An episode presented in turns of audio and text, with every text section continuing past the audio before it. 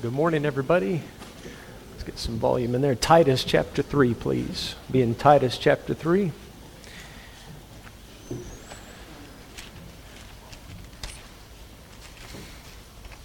Titus chapter three, we'll begin reading in verse number one.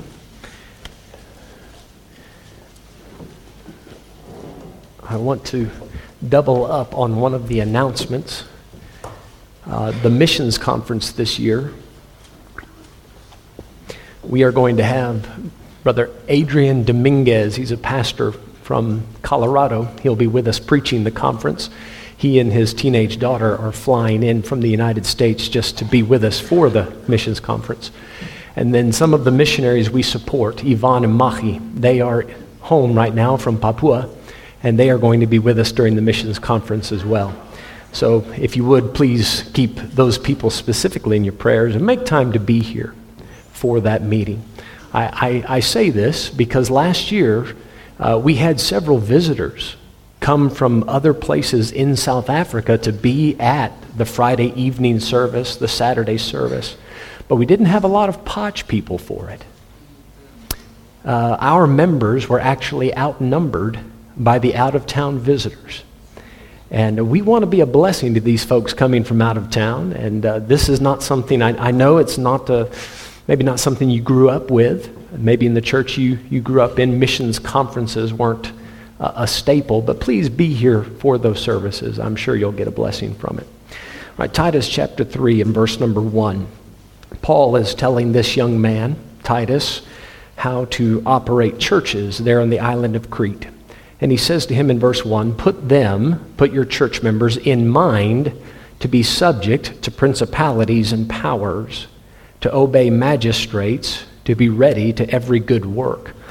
That's a very broad, sweeping statement. He's simply saying to be obedient to the government. Don't worry, I'm not preaching on that this morning. But there's, there's good stuff there. Verse two, to speak evil of no man. Don't worry, not preaching on that either. Just letting that sink in. To speak evil of someone is to say things about them that are not true. Now, you see, if you're telling the truth about them, that's, that's one thing. But then there's the other side to it where you're just trying to make them look bad. To speak evil of no man, to be no brawlers. Don't intentionally get into fistfights with people. But gentle, showing all meekness unto all men. How is it that Paul can say we, we should treat people gently and meekly? What does he mean by that? Well, I deal with people in a humble and a patient manner because I used to be just like them. That's the overall thought he's going to give you here. The reason I can be patient with your mistakes, I don't have to deal with you so harshly, is because there's a good chance I've already made that same mistake. So I understand what you're going through. And I need to remember that Christ has forgiven me and that he dealt gently with me. Amen. Hasn't he dealt gently with you? Amen. David went as far as to say, thy gentleness hath made me great. Because if God dealt with us in the way we deserved, if God did not have mercy at all, none of us would be here today, I would say. He would have long ago taken us out. He says in verse three, you'll see where this thought comes from. Why are we gentle and meek with people? Verse three, for we ourselves also were sometimes foolish, disobedient, deceived, serving diverse lusts and pleasures, living in malice and envy, hateful, and hating one another. We're going to circle back around to verse three momentarily. Can you skip with me down to verse number seven? That being justified by his grace, we should be made heirs according to the hope of eternal life. Now, the reason I've skipped a few verses is I want you to see in verse three, for we ourselves... And then there's a description of what we were like. And then in verse seven, that being justified by his grace, we should be made heirs. So the we of verse three, that horrible sounding bunch, in verse seven ends up justified and an heir of God. And today what we're going to talk about is how that happens. So if you would, would you bow your heads with me? Let's have a word of prayer. Father, we come to you in Jesus' name, and thank you, Lord. You've already spoken to our hearts this morning. Lord, we're thankful this morning to know we serve a risen Savior, that he's alive, he's among us, he lives within our hearts. Lord, please, for those that are here today and never been saved, would you allow the Spirit of God to draw them today? Please, Lord, work among us. Move among us this morning. Lord, I am not sufficient to preach this, so please, God, would you do the work today? We ask it in Jesus' name. Amen. Amen. Have you ever had to ask somebody this question? Very unsettling question.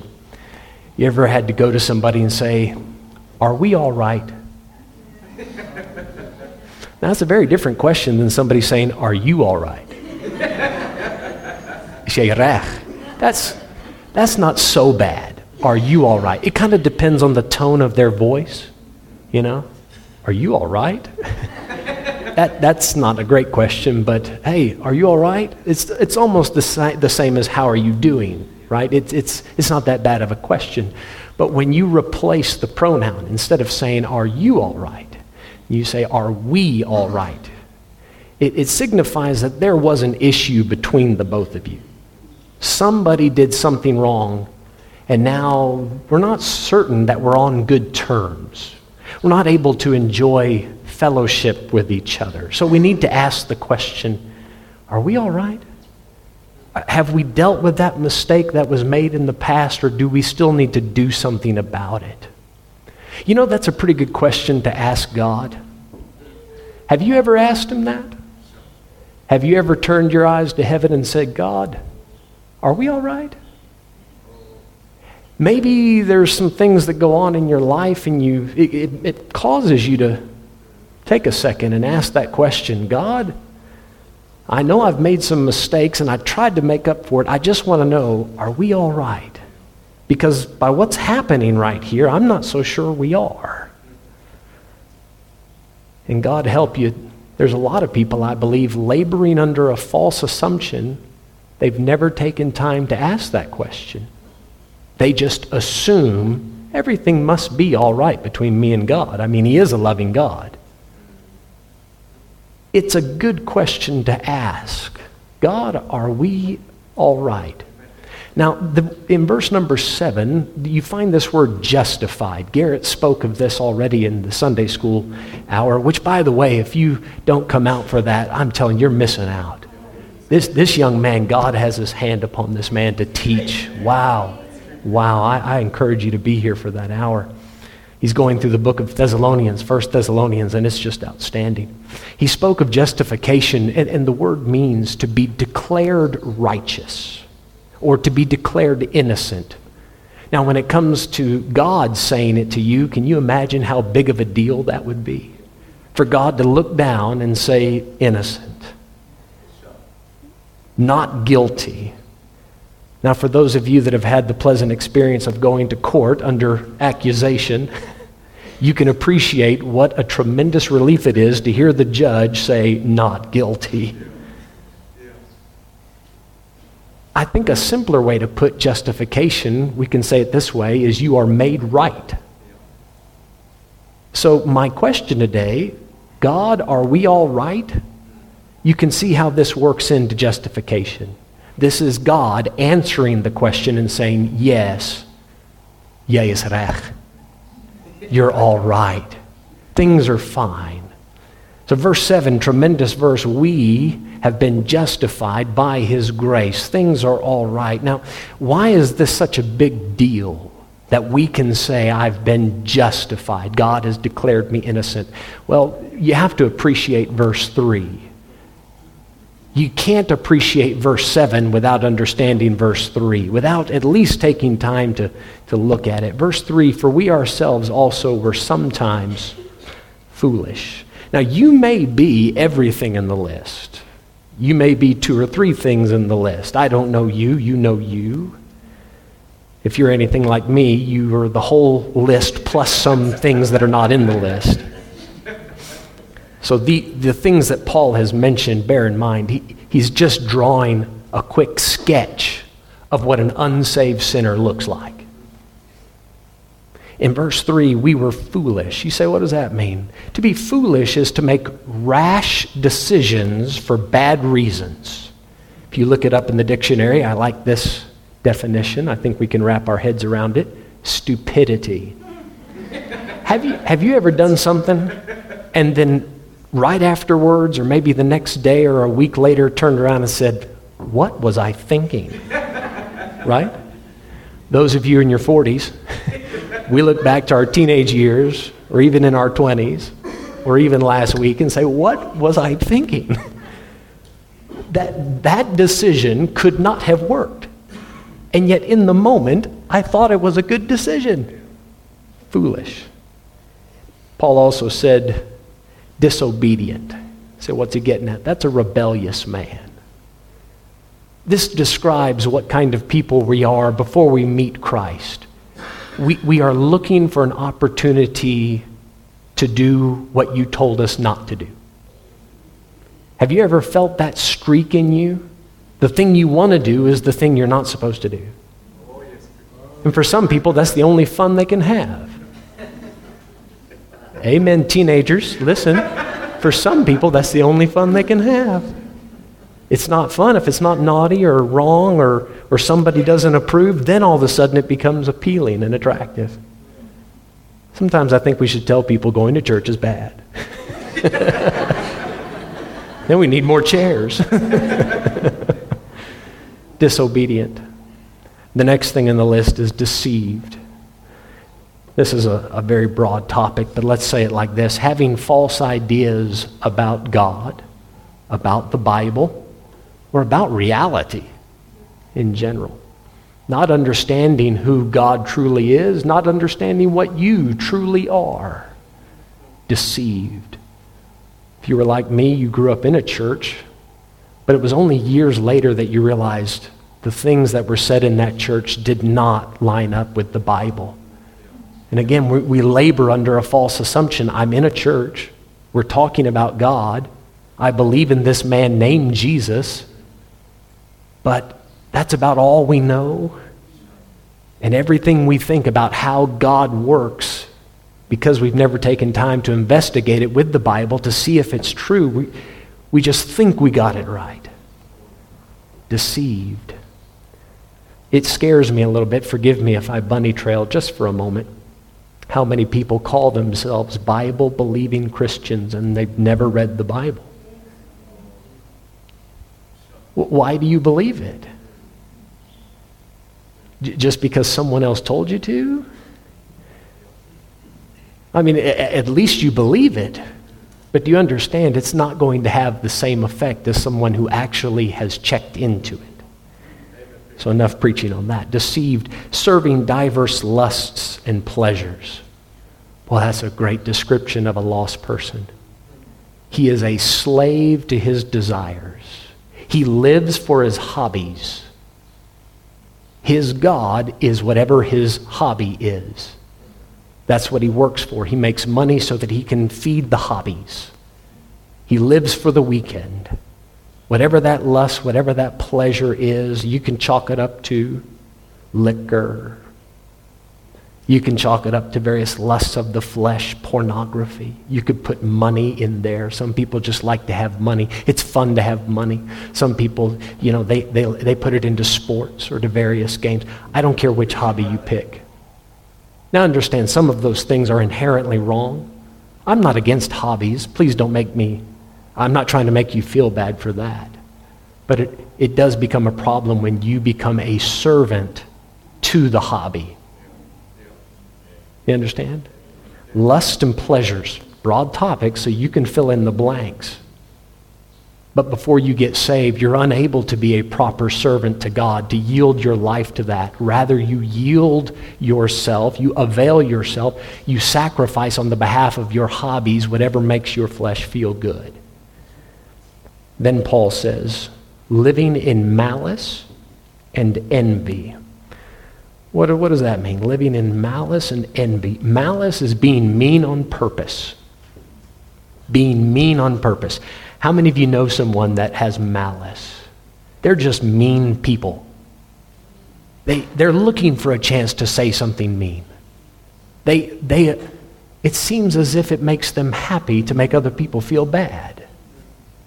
But Paul mixes this malice and envy. The malice feeds off the envy. So what is envy?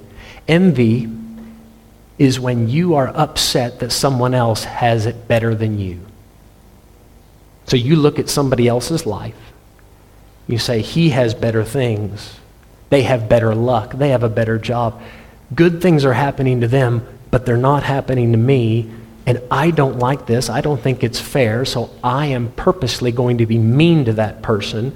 I am going to gossip about them. I'm going to speak behind their back. I'll be nice to their face because I hope they share with me. But as soon as they're not looking and listening, I am going to tear them to pieces because I'm really angry at them. I'm jealous of them. Malice and envy. And then this flows right into the end of verse three, hateful. You should be able to appreciate that word. It's two words put together, actually. Hateful, full of hate. Folks, we can find these sins throughout the world. Don't make me, I don't want you to think, I'm not trying to make you think that these are South African sins. I mean, these are sins of mankind. All flesh is grass. But I must admit, hateful and hating one another, this happens way too much in South Africa. And I'll tell you why, and I'm not afraid to say this. Under the heading of hate, right? That's the heading under that. One of the ways that hate is manifested is racism. Hateful, full of hate. This is looking for a reason not to like people. For someone to look at another person and predetermine in their mind, because of the way they look, I don't like them. Because, and, and folks, when we're talking about skin color, you must understand that person that was born with that skin color had no choice in the matter. Skin color is not a choice, unless you're Michael Jackson. He didn't, he didn't know if he was black or white. He made a song about it, right? He did, he looked at the man in the mirror and said, I don't know.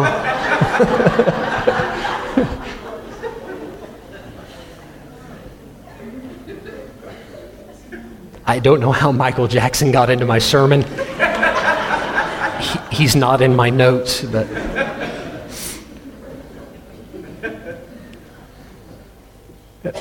By the way, and again, I'm bunny trailing a little bit. Racism is not owned by any one skin color. This, it, it's silly. It's foolish.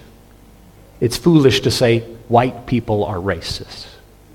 It's foolish to say black people are racist. People, people can be racist. Racism happens everywhere to everyone, to some extent, right? So it doesn't matter who is doing it to whom, it's wrong, it's hateful. It falls under the heading of foolish, malice, hating one another. Do you find yourself in verse three anywhere? As I mentioned earlier, I, I see myself in that. I can think back in my, in my life, all of those things have been there at one time or another. Now, you take the man of verse three, you take the woman of verse three, and stand that person in the presence of God. Let the man of verse three say, God, are we all right? Look, God, I've been foolish, and I'm, I'm a slave to my sin, and I hate people, and I'm purposely mean, and I'm envious at what they have, and, and I'm looking for a chance to, to rebel. You take that man. How do you think he's going to do at the judgment? You think you can take a man of verse three, stand him in the presence of God, and God will say, yeah, yeah, he looks right to me. There's no way. There's no way this man is going to measure up. The man of verse three is doomed. Amen? He's doomed. You know this. The Bible says all have sinned and come short of the glory of God. Verse three, it's a no-brainer. There's no way this man's going to measure up. And, and might I remind you, we're not just talking about the final judgment, God deciding are you going to heaven or hell. I'm talking about even in this life, can a man in verse three, can he walk with God? Can he have a relationship and a, and a fellowship with God? Again, no brainer. If he says, God, are we all right? There's no way that man is right in the sight of God. No way. But in verse seven, he gets justified. In verse seven, we read that God looked at that man and said, yep, Yisrach, you're right. How did that happen?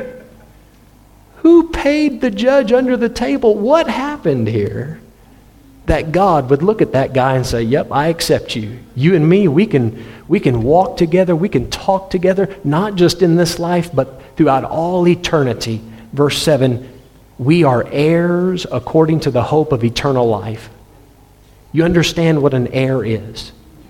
Someone, in this case God, has laid up something for you to inherit one day. What does God have in store for you? If you're saved, here's the plan. Before the foundation of the world, God made a plan. His plan was that the people in verse three are so bad, they'll never find their way back to me. So I am going to send my son, and he is going to die for their sins. And if anybody receives my son as their savior, I will then come and live inside of that person, change that person so that they don't look like verse three anymore, little by little conform them to the image of my son so that we can fellowship, so that we can have a, a strong and peaceful relationship. And then that person one day is going to be resurrected, taken into my presence, never to leave my side. Now, what makes a person in verse three think that he deserves that? Why would anybody from verse three say, yeah, I, I think God is going to do that with me?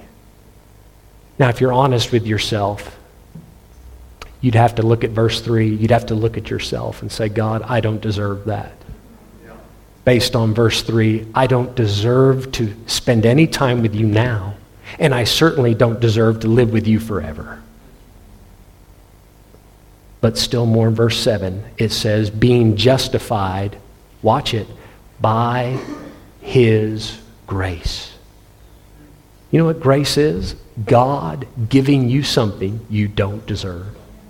It doesn't say, and, and here's where I believe a lot of, I'm going to use air quotes, quote unquote, Christians, this is their thinking. I believe that Jesus died on a cross. I believe that he rose again. And I go to a Christian church, and I'm doing the best I can to keep the commandments and be a good person.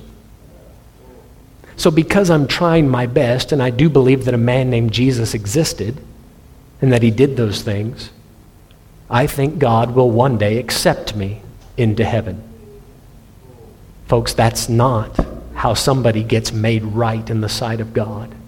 It says we're justified by grace. We're not justified by our own efforts. We're not justified by doing the best we can. We're not justified simply by believing that there was a man named Jesus who died on a cross. That's not enough. Although that is historically true, and you're right to believe that, that is not enough to get the man out of verse three and into verse seven. You've got to accept that grace. You're not justified by what you're doing. You're justified because of what Jesus did for you. That is grace. One preacher said it like this, grace, G R A C E, God's riches at Christ's expense. The riches is the inheritance that he has laid up for you. That plan of working in you And, li- and you living with him forever. In verse number six, I know we're skipping around in this passage, but you'll see my point. Verse six, it says, which he shed on us abundantly through Jesus Christ our Savior. Well, when he says he shed on us, he gave us something abundantly. What was it that he gave us? Verse four. But after that, the kindness and love of God our Savior toward man appeared. That is what he gave us abundantly. Kindness and love. You take this person of verse three, this horrible wretch of a sinner. God could have easily just stomped on him, wiped him out, and said, you deserve the worst. You know what God did to this person who was hateful and mean and rebellious and just, a, as we would say in the South in America, a nasty cuss of a man? God showed up and said, bless your heart, you're a wreck. But I love you anyway. And you deserve the worst, but I'm going to do something. I'm going to give you my very best.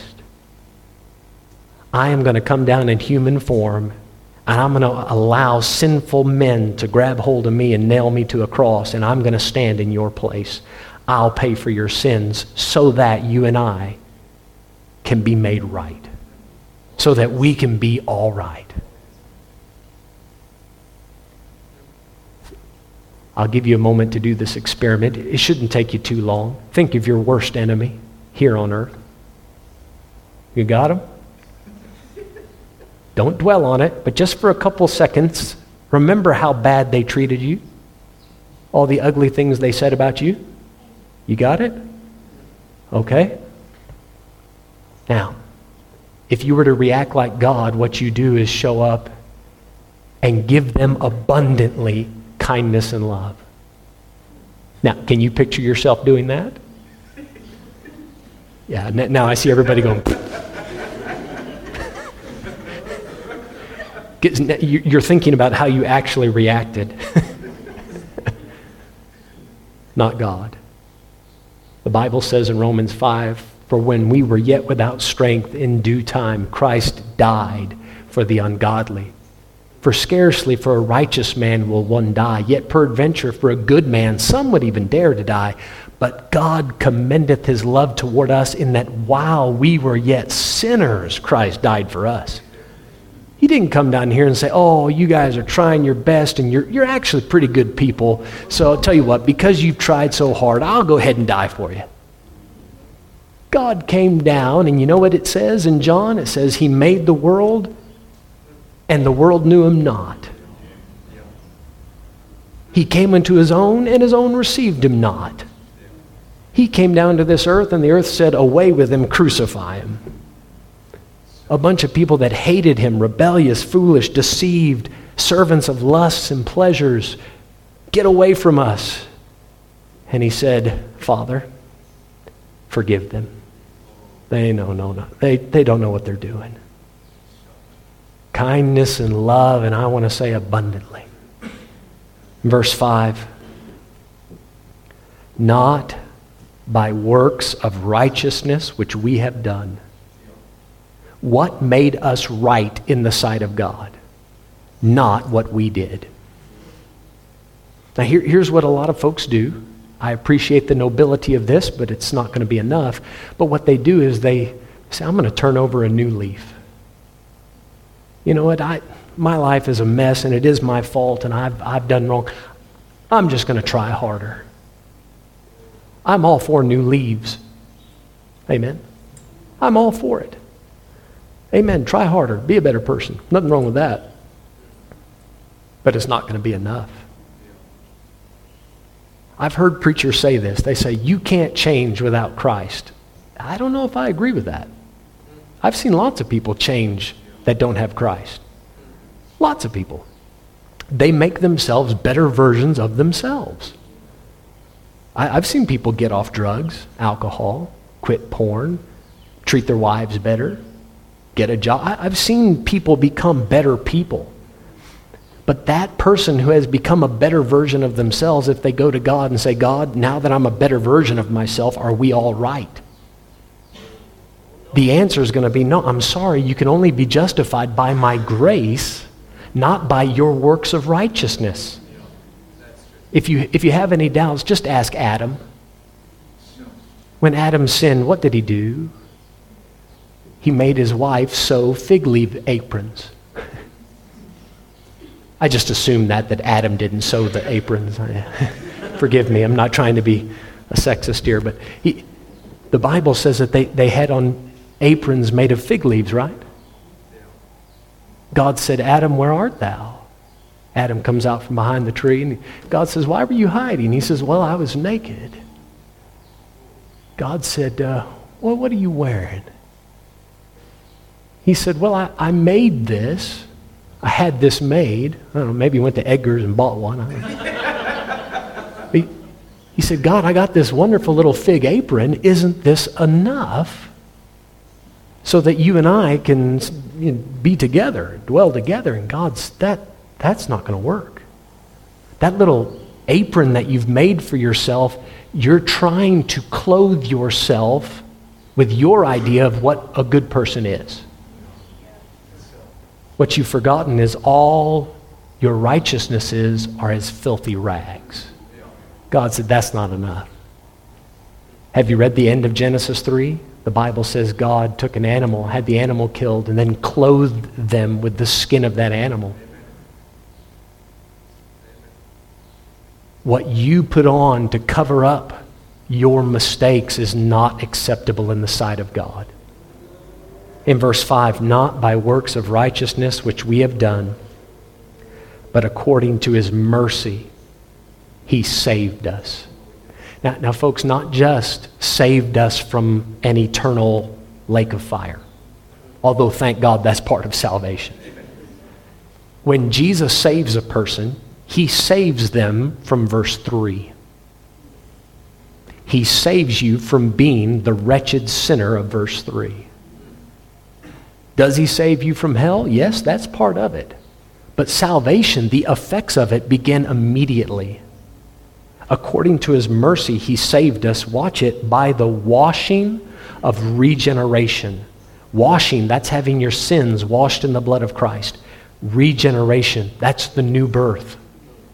You, you get made alive through Christ. You were once dead in sins, now you're alive. By the washing of regeneration and renewing of the Holy Ghost. He's made you that new creature in Christ. That's not something you can do on your own. Can you make yourself a better version of you? Yes. Can you conform yourself to the image of Christ through your own efforts and strength? Never. That you cannot do. The Spirit of God must come in and begin to work in your life. Listen, folks, you cannot be born into that. I've heard it way too often. Well, I was born into a Christian home. That does not get you the washing of regeneration. That does not make you a new creature in Christ. Jesus said, marvel not that I say unto thee, ye must be born again. All of this is possible. You can be made right in the sight of God, become part of God's eternal plan. You can be washed in the blood. You can be born again. You can be made a new person. All of that's possible because of this abundant love and kindness that God sent down. Now here is the tipping point. Will you accept what Christ has done for you? That's what it all comes down to. Now, in order to get to that point, to say, I'll take it, you first have to admit that you're verse three. Once you admit, I'm verse three, and I'm not going to make it because I'm verse three, but I accept verse four and five. I know that God sent his son out of kindness and love. I can't save myself, so he's going to have to save me. Then you can get to verse seven, and you can say, God, are we all right? And God looks down from heaven and says, we're all right. You're part of my eternal plan. I'm going to work in you until the day I resurrect you and bring you up here to live with me forever. Years ago, there was a man named George Whitefield, great preacher of the First Great Awakening. God used that man to bring revival to America, and I mean the entire nation. Sometimes he would have eighty thousand people come to hear him preach. They heard he was in town, and people would walk sometimes or come by horse and buggy from one hundred miles away just to come hear this man preach. eighty, can you imagine eighty thousand people standing in fields? And this man didn't have a microphone. He could preach to eighty thousand people just with his voice. Oh, I'm jealous. He'd preach two hours like that. He would finish the sermon, and the people the people would say, come back, come back, and make him preach again. Oh, those were the days. George Whitefield made a wonderful comment on this subject.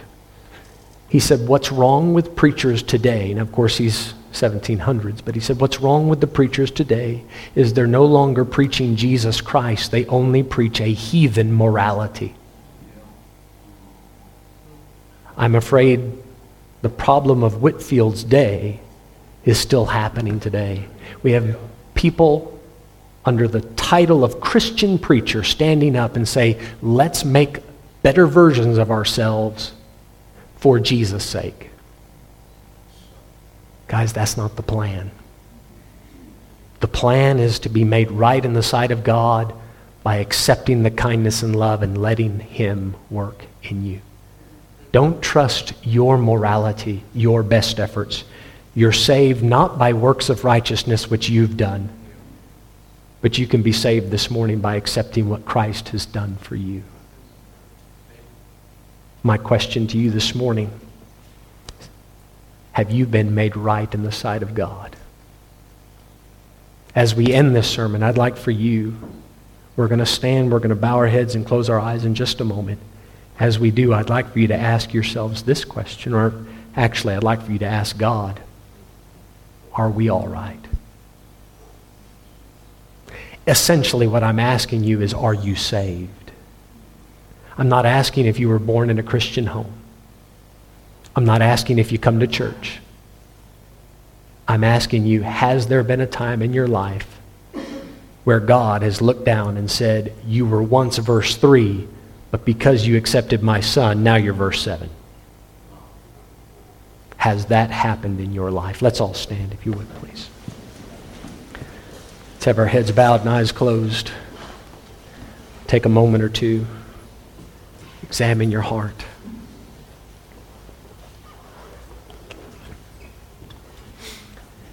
The music is going to play softly.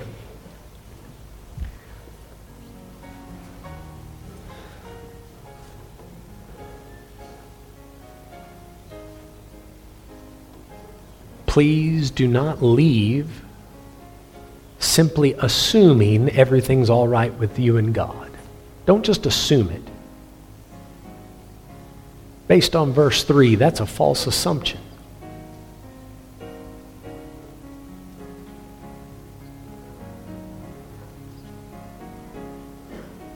Have you been washed in the blood?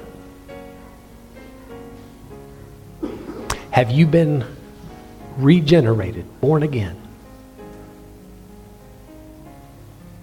Have you become a new creature in Christ? You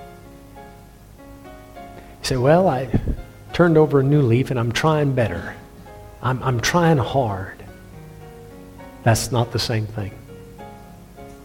I appreciate the effort, but it's not the same thing.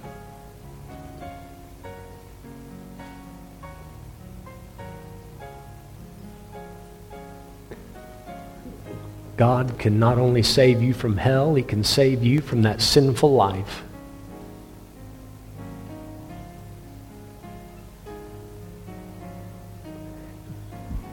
Some are praying. I'd like to give you a moment to do the same. Would you ask God, just, just quickly, with your heads bowed and eyes closed, would you ask Him, God, are we all right? What does He say?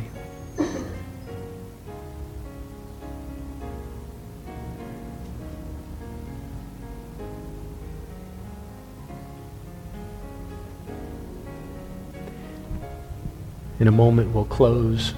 We're not going to rush to it, but we will close. And as I do, I'm, I'm going to pray, but I'd like to pray specifically for any of you this morning. Maybe you came this morning and all you are is verse three. But today you've seen that the kindness and love of God can get you to verse seven. You can be made right in God's sight.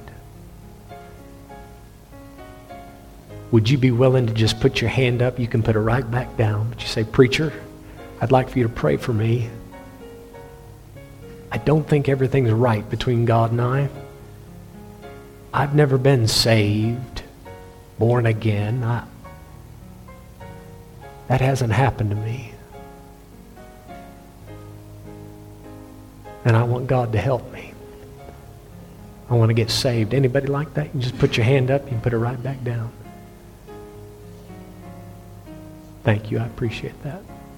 Anyone else? Say, preacher, pray for me. I'm not sure that everything's right between God and me. I'm not sure that I'm saved.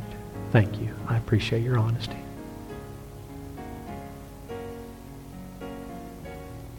I tell you what's exciting. Those hands that went up, before they leave, they could hear God say in their heart, everything is all right. I remember the day that God told me that. third of August, nineteen ninety-six. I'll never forget the time, the place. Saturday morning at my pastor's house. Got down on my knees in his living room and asked Jesus to save my soul. I walked out of that house with God saying in my heart, everything's all right. Wouldn't you like that this morning?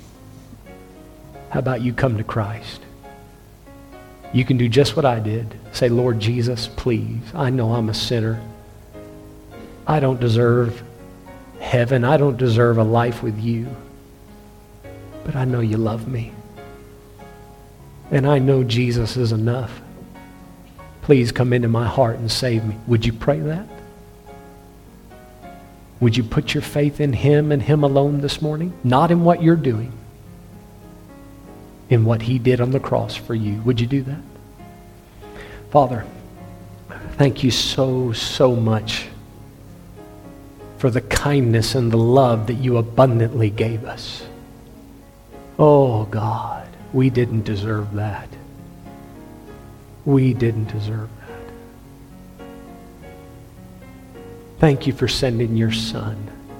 And Father, may it never grow old to us that such a wonderful, holy, loving God would be so kind and loving towards people like us.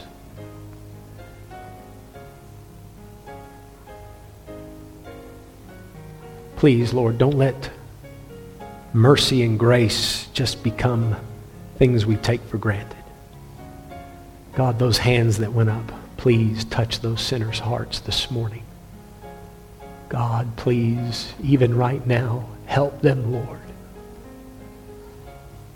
Lord, draw them to you. And Lord, as they call upon your name, would you speak in their heart and let them know that everything's all right. Lord, for those of us that are saved, help us, God, to appreciate what you've done.